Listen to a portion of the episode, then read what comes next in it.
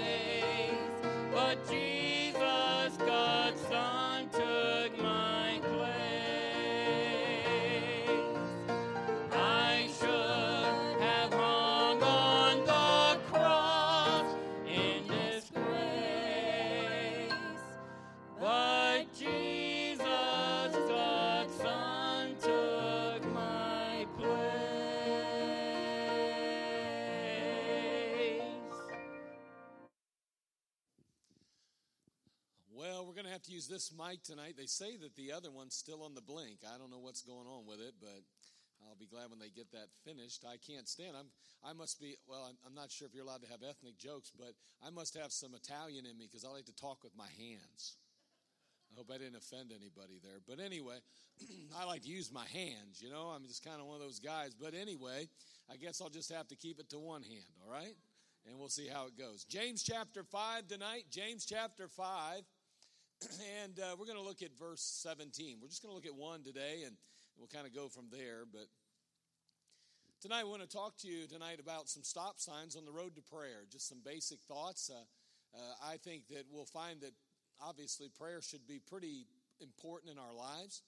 And so we're going to talk a little bit about prayer tonight, just a little bit. And we're going to use Elijah to kind of get things kicked off here in James chapter 5. And in verse 17, uh, we're going to read it says, Elias was a man subject to like passions as we are, and prayed earnestly that it might not rain. And it rained not on the earth by the space of three years and six months. Uh, Boy, I tell you what, the life of Elijah, what a life it was, amen. and uh, here in the book of James, we're being reminded again of the escapades of Elijah. And in this particular case, it's talking specifically about the fact that he prayed, and he prayed that it would not rain for the space of three and a half years. That's a long time, isn't it? And, uh, you know, can you imagine having that kind of power with God to be able to pray that it would not rain for three and a half years? Wow, that's amazing, isn't it? And, uh, boy, I'll tell you, many successful people have acknowledged in their memoirs through the years that whenever they came to an impasse in their work or they became completely baffled, they sought wisdom from the Lord. Boy, I'll tell you, that's always a good thing to do. And as believers, it ought to be the first thing we do, right? Now, this was true in the life of the inventor of the telegraph, Samuel uh, F.B. Morris. And of course, you might recognize the name eh, Morris, Morse code, that kind of thing. But nonetheless, in an interview, George Harvey inquired Professor Morris, when you were making your experiments at the university, did you ever come to a standstill, not knowing what to do next?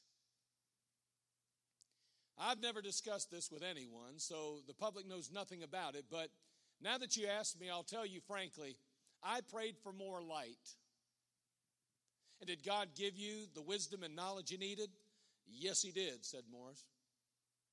That's why I never felt I deserved the honors that came to me from America and Europe because of the invention associated with my name. I'd made a valuable application to the use of electric power, but it was all through God's help. It wasn't because I was superior to other scientists. When the Lord wanted to bestow this gift on mankind, He had to use someone. I'm just grateful He chose to reveal it to me. In view of these facts, you know, it's not surprising that the inventor's first message over the telegraph was this What hath God wrought? Isn't that something? That's why America is a great nation, because God was indeed at the very foundation and root of it. Because great inventors and great scientists at one point believed exactly what we believe about the Word of God. It's amazing, if you'd go back 200 years, you'd find that even, even scientists believe in creation. Boy, I tell you what, it's uh, been in recent history, if you will, over the last 100 or 150 years, that we've seen scientists deviating and really moving away from what we would call biblical truth. It's sad, but it is also true.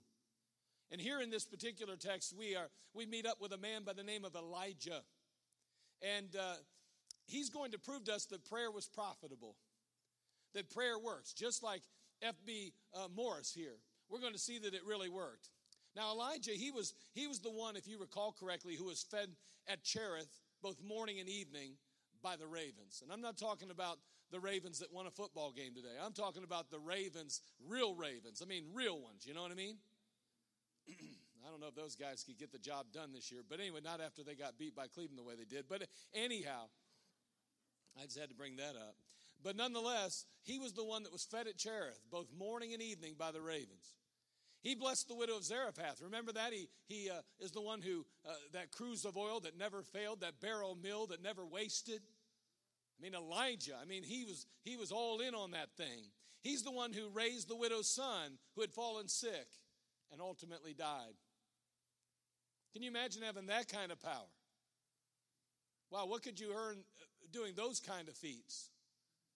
Elijah didn't really get a whole lot. He got a lot of pain and suffering in spite of it all, but I guarantee if I could raise the dead, I promise you this, I'd never go without a meal. you might be surprised though, right? Challenge, he's the one that challenged the prophets of Baal to a duel. Remember that? And ultimately, he would call fire down from heaven. I mean, this is the Elijah we're talking about. He overcame the soldiers of the northern kingdom, and he did it on three occasions.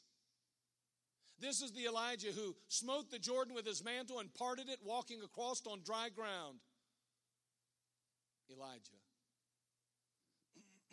wow, what victories he experienced in his life. What amazing feats God enabled him to do. And yet, the same Elijah, he also ran from Jezebel in fear for his life. This same Elijah could be found under a juniper tree, discouraged and depressed. I mean, this same Elijah, I'm talking about the one who called fire out of heaven. He had lost all hope of eh, hope in life. And he even invited death at one point. He was so distraught that he wouldn't even eat this Elijah. This Elijah felt so sorry for himself that he believed himself to be the only faithful prophet left. After all those victories, we still see Elijah. And the Bible tells us exactly Elijah was a man subject to like passions as we are. That means he was just like you, and he was just like me. Boy, it's easy to look at a man like Elijah as we look at Scripture and say, wow, what a powerful man of God. What a victorious Christian he must have been. Wow, how he had communion and fellowship with God. It must have been out of this world. Boy, he was far beyond us. He certainly wasn't like me, and yet he was just like you. He was just like me. He was a man of like passion as we are. He had hurts and heartaches. He had disappointments and discouragements. He too felt uh, the, the, misunderstood and he felt all alone, just like you may feel at times and just like I might feel. And yet, this great man of God, wow. So I guess when it's all said and done, you and I aren't far off, are we? I guess if he was like us in our weaknesses, we could be like him in his strength. That means if God would answer his prayer, then God just might answer ours, huh? If God would do great feats of, of, of or miraculous feats with Elijah, maybe just just maybe he might do it with us. I think he would. This Elijah, what an amazing man of God, and yet what a normal man. See, we run in the face of fear at times too. We've been found discouraged and depressed at times. We, we've lost hope to some degree or another. We felt distraught to the point of not even wanting to eat, maybe. Have you ever been so discouraged, so down, maybe even depressed where you didn't even want to get out of bed?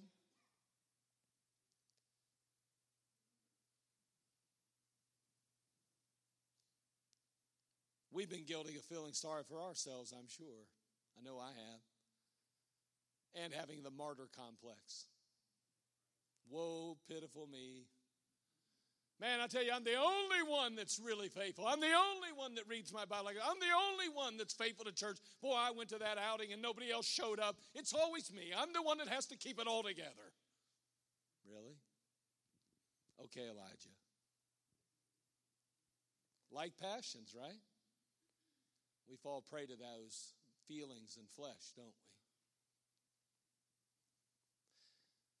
But as we're going to find, Elijah,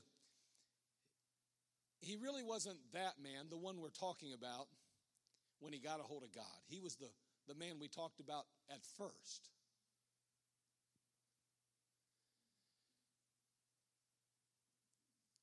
As a man of like passions, what Elijah did was that he prayed earnestly. That was the secret. I mean, we see in the passage, it says Elijah was a man of subject to like passions as we are, and he prayed earnestly. Any great thing that happened in his life, he, it was a result of powerful prayer, earnest prayer, God answering prayer.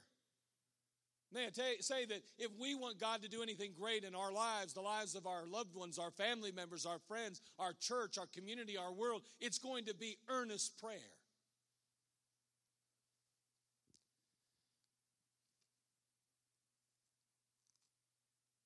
This man kept praying and he kept praying.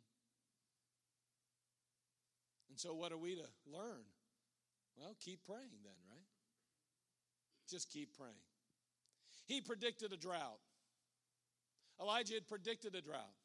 And that drought lasted for three and a half years till Elijah ultimately prayed again for rain. The prophet of Baal, well, those Baal prophets went down in defeat as the fire of God fell from heaven. Elijah now instructs Ahab to eat and to drink. Why? Because he says, I'm going to tell you something. There's a sound of abundance of rain And we pick up our passage in chapter 18, verse 42 through 45, and it says So Ahab went up to eat and to drink. And Elijah went up to the top of Carmel. Turn there, would you please, chapter 18. Look at verses 42 through 45, because this is where we're going to now focus our attention.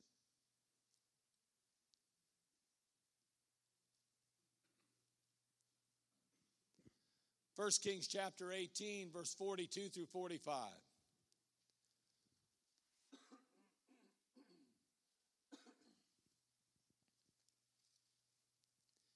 So Ahab went up to eat and to drink, and Elijah went up to the top of Carmel. Maybe that's caramel. I don't know about you, but I still think it's caramel.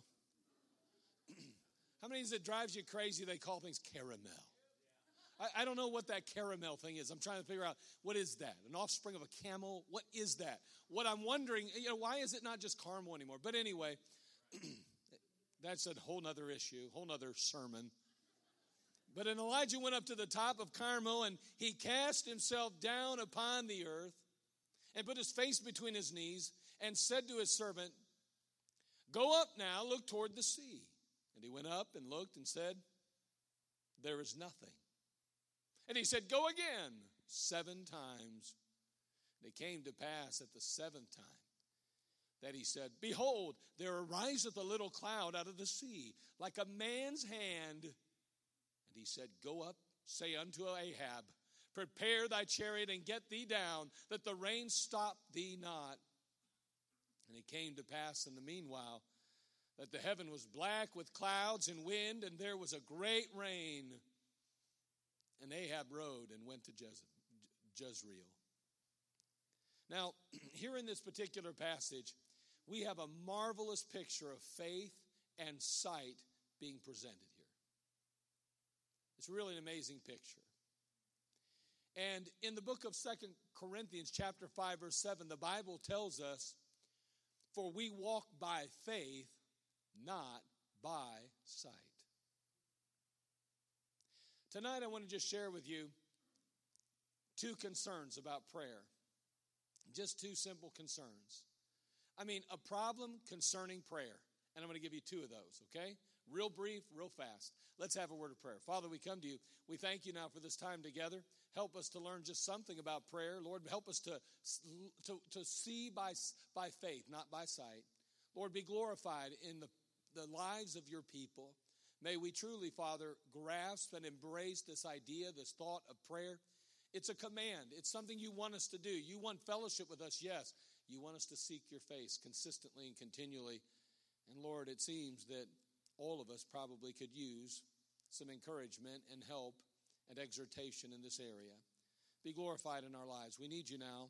In Christ's name, amen. First of all, a problem concerning prayer is perspective. Perspective. Productive prayer is often hampered by sight. I mean, the Christian journey is a, a faith journey, is it not? At least that's what it ought to be. It's a life lived by faith, and it's a life that's not supposed to be lived by sight. And yet, too often, we do, we permit the natural eye, our natural eyes, to, to affect our spiritual temperatures. Too often, we allow the physical eyesight that we have to discourage us in this area of prayer, even. Well, I mean, God would he would have us take our cue from the treasures of His precious promises rather than the texts of pernicious men. How sad is it that we allow others to discourage us in this matter of prayer? Why? Because of our sight. Because we see with physical eyes. But I'll tell you what, David, that shepherd boy, when he found himself there confronted with a giant, he did not see with physical eyes. He did not see with this regular sight. He saw with spiritual eyes. And as a result, he took that stone and he killed Goliath. He did miraculous feats, not because he could see, not because he was just talented, not because he had an ability, but because he could see what God had for him. He could see by faith, not by sight. He knew that his God would deliver him.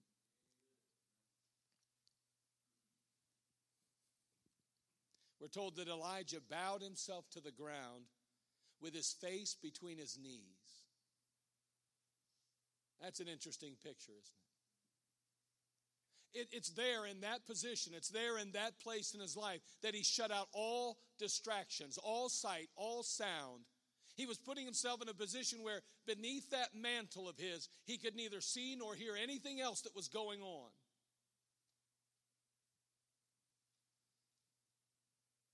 Then he would say to his servant, Go and take a look. Check it out. And his servant would go and take a look, and he would gaze out over the horizon. He said, Nope, there's nothing.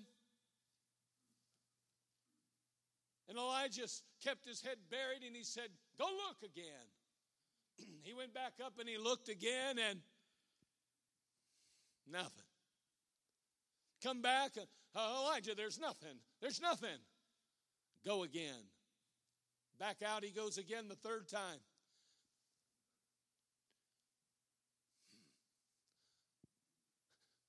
Nothing, Elijah, nothing. Go again. Goes back out the fourth time. Ah, clouds, where are you? Do I see any clouds? Nothing. Nothing. Go again.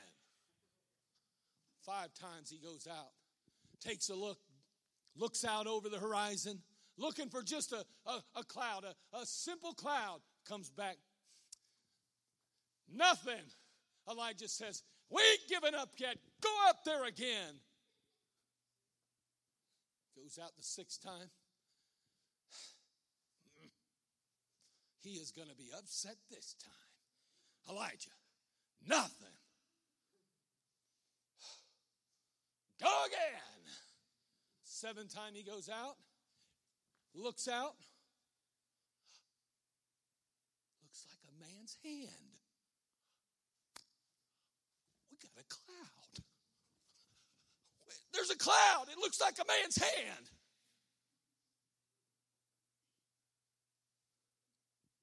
That's amazing, isn't it? Seven times. Seven times the Bible tells us. He keeps saying to a servant, Go out and look. Go out and look.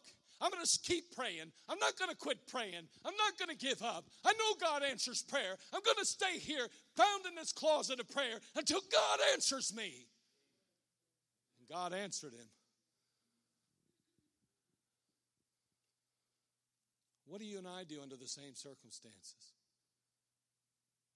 What do we do when we get in our prayer closet? What do we do when we bow our knee before God and we ask Him to do something miraculous? We ask Him to do something that seems impossible. We ask Him to open up the clouds and let it rain in our lives. And we take a look with our physical sight and we don't see any clouds. And we say to ourselves, Well, I knew it. What's new? God doesn't always answer my prayers. I, matter of fact, I keep praying. God never says anything to me or ever answers my prayers. And so we get up out of our closet, we get up out of our knees, and we head on out in the world, and we just say, Well, I guess God doesn't want to answer.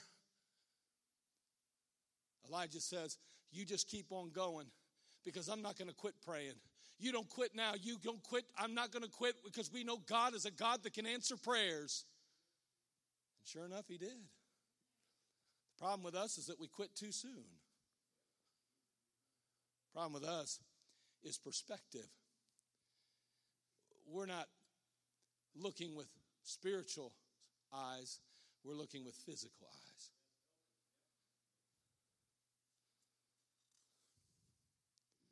Elijah's posture was interesting, wasn't it? His head was between his knees. You know, it's that's a scary thing when the, the stewardess tells you to put your head between your knees. you ever been on a flight and they say, brace for impact, put your head between your knees? That's like, uh, this isn't good. Or those little things fall out of the ceiling. That's not fun. I've had that happen. I didn't have to actually get embraced for impact or anything like that, but I hope that never happens. I'm going to go to the Philippines in January. I really hope that doesn't happen over the ocean. But anyway, his posture, head between his knees, again, blocking out everything else, blocking out all distraction. His purpose, again, to shut out sound and sight in order to be shut up with God. We notice perseverance. No matter the response of his servant, he just continued to pray over and over again. What did that produce? Well, the product was rain. What he prayed for, he got. I, you know, when I grew up years ago, my parents took me to church, and in those days, you know, the preachers preached, right? They preached about prayer, and you know what they said about prayer? God answers prayer. You know, as I grew older and so forth, I've eventually kind of found myself in a place where I was, you know, uh, in, in church through the years, and I started hearing different kind of preaching on prayer. You know the kind of prayer I started hearing? Sometimes God says no. I start hearing that kind of prayer all the time, that kind of preaching now. You know, I, I'm convinced and I do believe that there are times that any parent says no to their children when they ask requests that are just unrealistic and potentially harmful to their children. But what I think has happened is we've bred a generation that really questions whether God even answers prayer today. Because we have all these conditions of prayer that's just so complicated now. I don't think God intended that prayer be so complicated. I think God just wants us to ask. I think God just wants us to spend time tearing in prayer. I think He wants us to ask earnestly. I think so many times we keep, we almost, I think we do this out of a sense of self preservation. We, we come to this place where we have all these excuses why, or reasons why God doesn't answer prayer, so that when He doesn't answer ours, it doesn't have to be our fault. It can't be that I'm that, that I'm like David said, you know, regarding iniquity in my heart. I mean, God's just not answering because he's saying no. It, it isn't because I've not tarried in prayer. It's not because I've given up. It's not because I don't pray consistently. It's not because I don't ask the way I ought to. It's got to be that God just doesn't want to answer my prayer because there's all these conditions for prayer to be met, and obviously God just doesn't want to answer my prayers. And so we've come up with all these reasons why we're not the problem.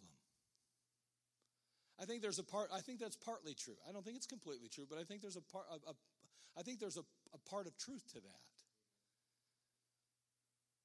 What if I told you that the only reason? What What if the only reason your prayers wouldn't be answered is because you stopped asking, or you weren't praying fervently, or there was sin in your life that kept your prayers from being answered? How would that change your prayer life? How would that change your Christian life? You know, we pray for our loved ones to get saved, they don't. And then we say, well, it's obvious because they just don't want to be saved. You know, there's all these conditions. God can't make a person get saved. And I get all that. Don't misunderstand me. But I do think we really don't want that kind of pressure on us thinking that it could be our prayer life that will change their life. you know what I'm saying? How inconvenient would that be? That it would depend on our consistent prayer life. Children that have gone wayward, well, it's up to them. They make their own decisions. Yeah, but how much impact could we have, maybe, that we don't really exercise because we believe that, well, everything's cool with me and my prayer life? I'm just wondering. I'm just throwing some things out. I, I think sometimes we see by natural sight, we see with our eyes. Our perspective isn't right. Instead of seeing things spiritually like Elijah did in this particular case, we see with, with physical eyesight. And when we see nothing, sometimes our faith diminishes very quickly. A.T. Pierson once said this Do you know how to pray that way? How to pray prevailing?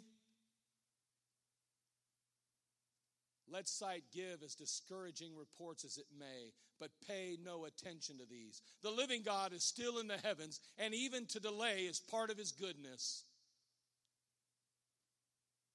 I heard about three boys who gave their definition of faith.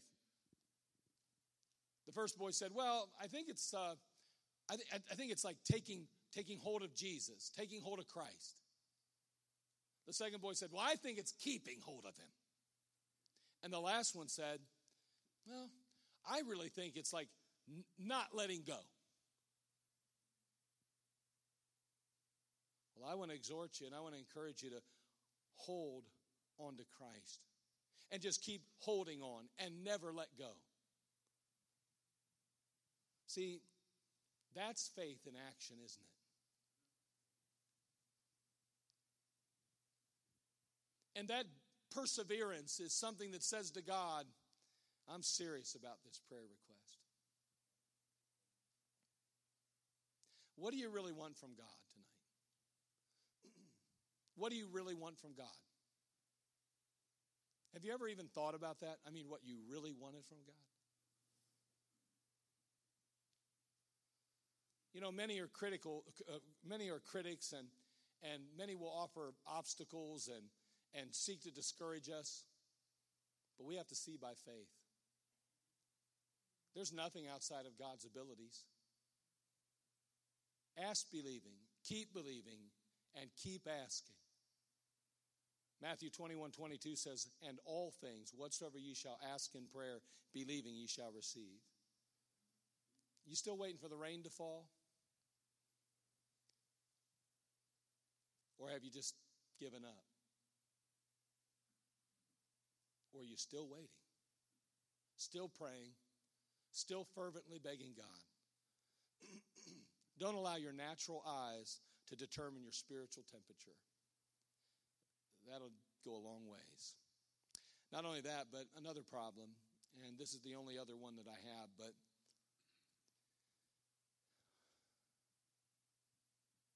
not only perspective, but proximity. Proximity. You know, we're going around claiming promises that are out of our reach so often. You say, what do you mean? They're out of our reach, not because they're not available, but we're not close enough to grab them. See, the promises that you and I seek are found at the throne of God. That's where they're found. And if we're not careful, we're not close enough to the throne to actually grab them. So, how close to the throne are you today?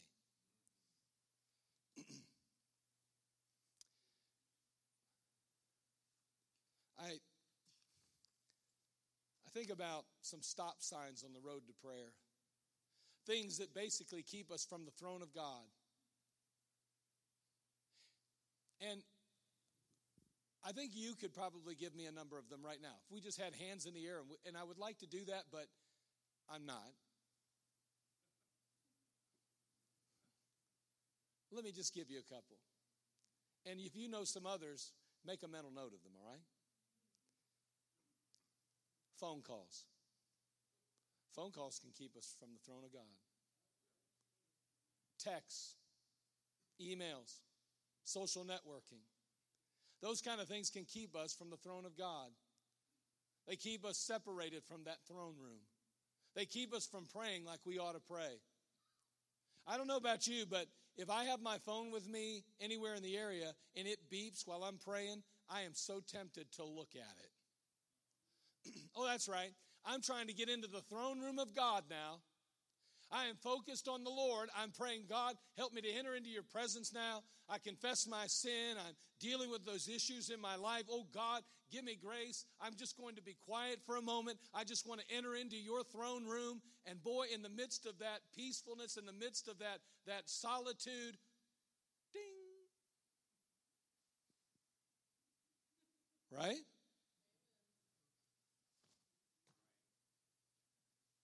Hey, listen. You don't think they designed that thing to draw your attention? It's supposed to do that. That and it, if it didn't, you wouldn't buy it. You wouldn't have it. But the problem is, is that when we allow that phone to be with us, when we try to enter the throne room, it will distract us from the throne. It will keep us from getting to where we need to be to have our prayers answered. Busy schedules. Boy, those, those can certainly be stop signs on the road to prayer. How about hobbies or television or entertainment? All of those things. Now, again, let's just be honest. None of those things in and of themselves are inherently evil. None of those things in and of themselves keep us from prayer, but they can become stop signs on the road to prayer if we allow them. Oh, may I say this one? Our wives, gentlemen, they can be stop signs on the road to prayer. They can distract us, they can keep us from getting to the throne of God. Our husbands, ladies, same thing. Our children, boy, they can be stop signs on the road to prayer. We can find ourselves so enamored with our kids, so, so conscious of them and their activities, so conscious of them constantly, continually, or that we don't even take the time. Maybe we don't get up when we ought to. We don't stay up late enough, or we don't do what we need to to get to the throne of grace. And as a result of that, what? Our children become stop signs.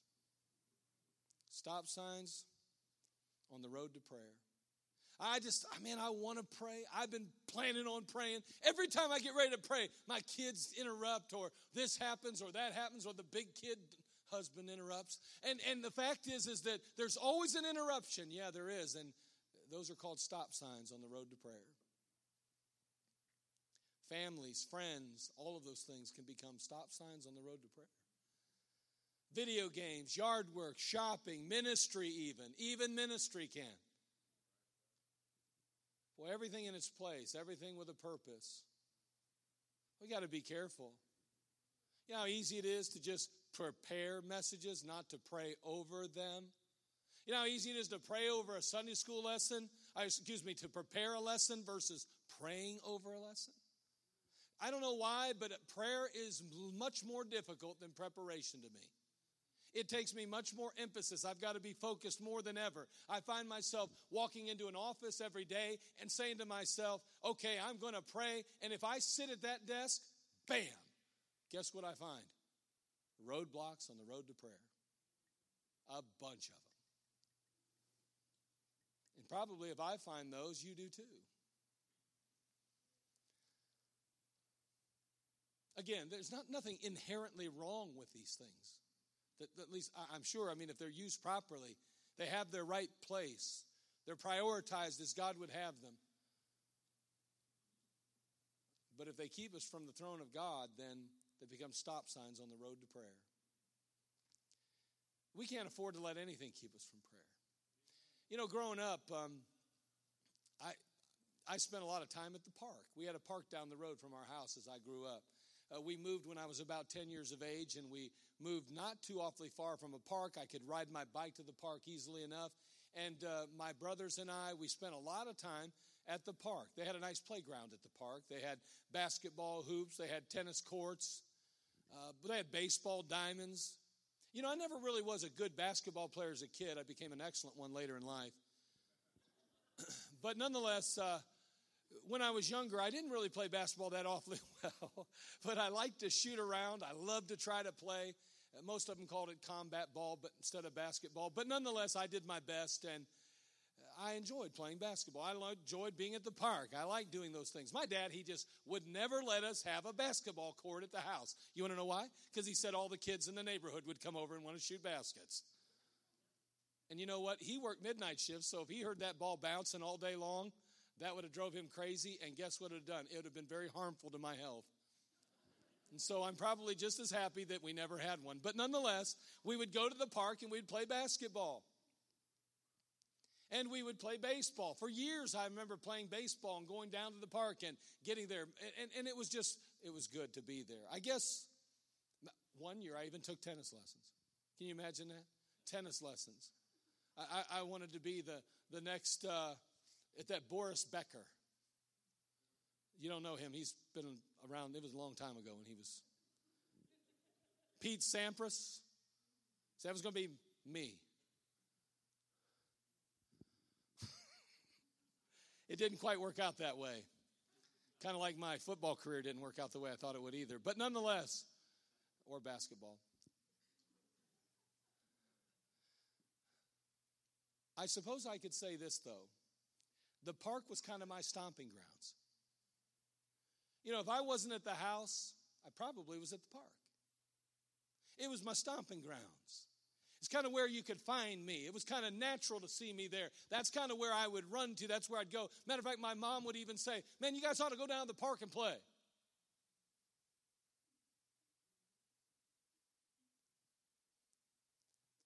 I wonder, Shouldn't the throne of God be our stomping grounds? I mean, when you think about it, you know? I mean, we're believers, and yet, how much time do we really spend at the throne of God or on, uh, in the throne room of God? They ought to be our stomping grounds. Man, if somebody else say, Where, where, where's the pastor at? Hey, where's so and so at? What are they doing? Oh, I think they're at the throne of God again. If you can't find them, they're probably in their secret place. They spend a lot of time there.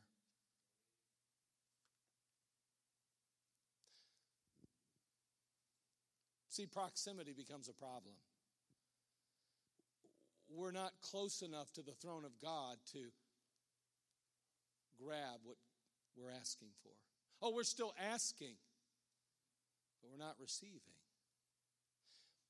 Again, a problem concerning prayer is proximity. A problem concerning prayer is that's what we already said and we've already looked at is perspective. Dr. Helen Roseveare, missionary to Zaire, told the following story. A mother at our mission station died after giving birth to a premature baby.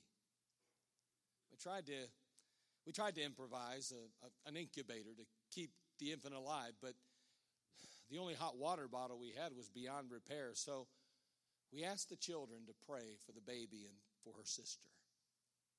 One of the girls responded, Dear God, please send a hot water bottle today. Tomorrow will be too late because by then the baby will be dead. Dear Lord, send a doll for the sister so she won't feel so lonely.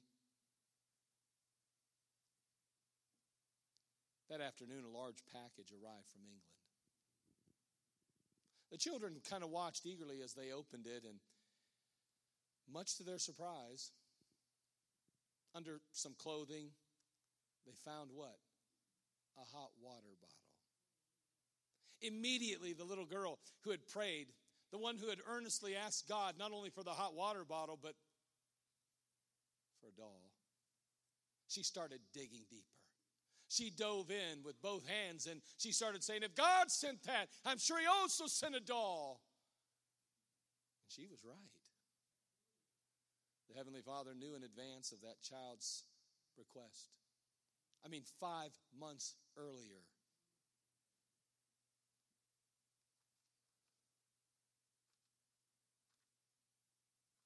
That she would need not only a hot water bottle, but a little doll.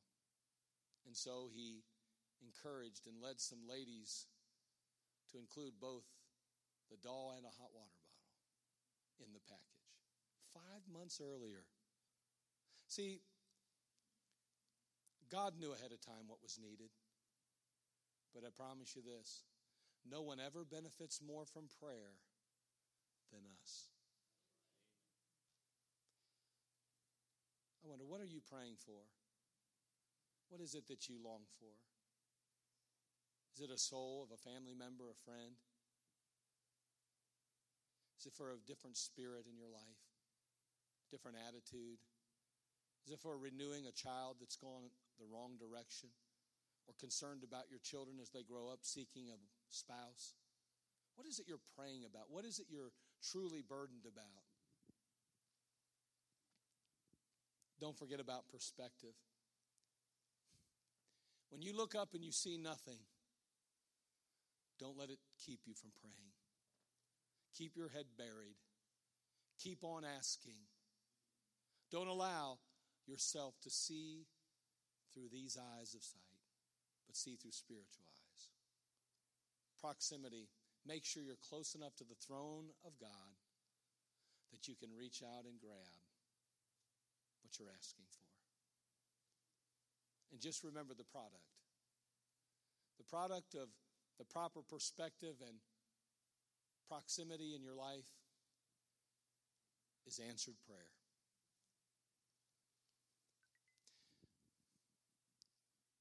Prayer journal. That's always a neat thing to keep, isn't it? To write down your prayer request and to be able to go back and review your prayer request. To see what God has done, to have an actual physical account of things, to not depend solely on your memory, but to have it written down somewhere. Well, that can be helpful and beneficial. Maybe you don't keep a prayer journal. That's all right. That's up to you. But can you point to an answer to prayer recently? I'm not talking about something that you just had to figure out and go, yeah, because an answer to prayer, I got to be able to say yes to this, so let me think it through real quick. Oh, yeah, I asked the Lord to bless my food, and He did. That's not the kind of prayer answer I'm talking about. I'm talking about an answer to prayer where you were praying and begging God for something, and God answered. It had to be Him.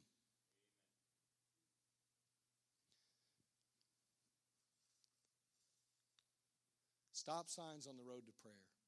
Let's not let anything keep us from the throne of God. Father, we come to you.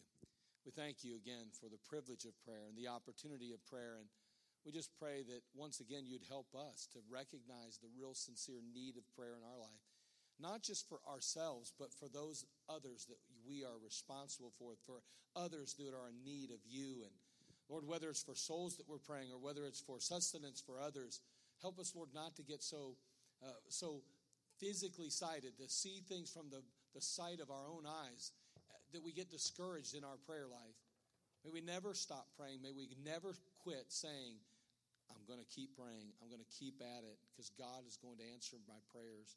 Lord, may you just work in our hearts and our lives and help us, Lord, to just stay close to your throne. And Lord, just to truly see with spiritual eyes. Answer our prayers, we pray, that Father, you might be glorified and exalted. In Christ's name we pray. Amen. Let's all stand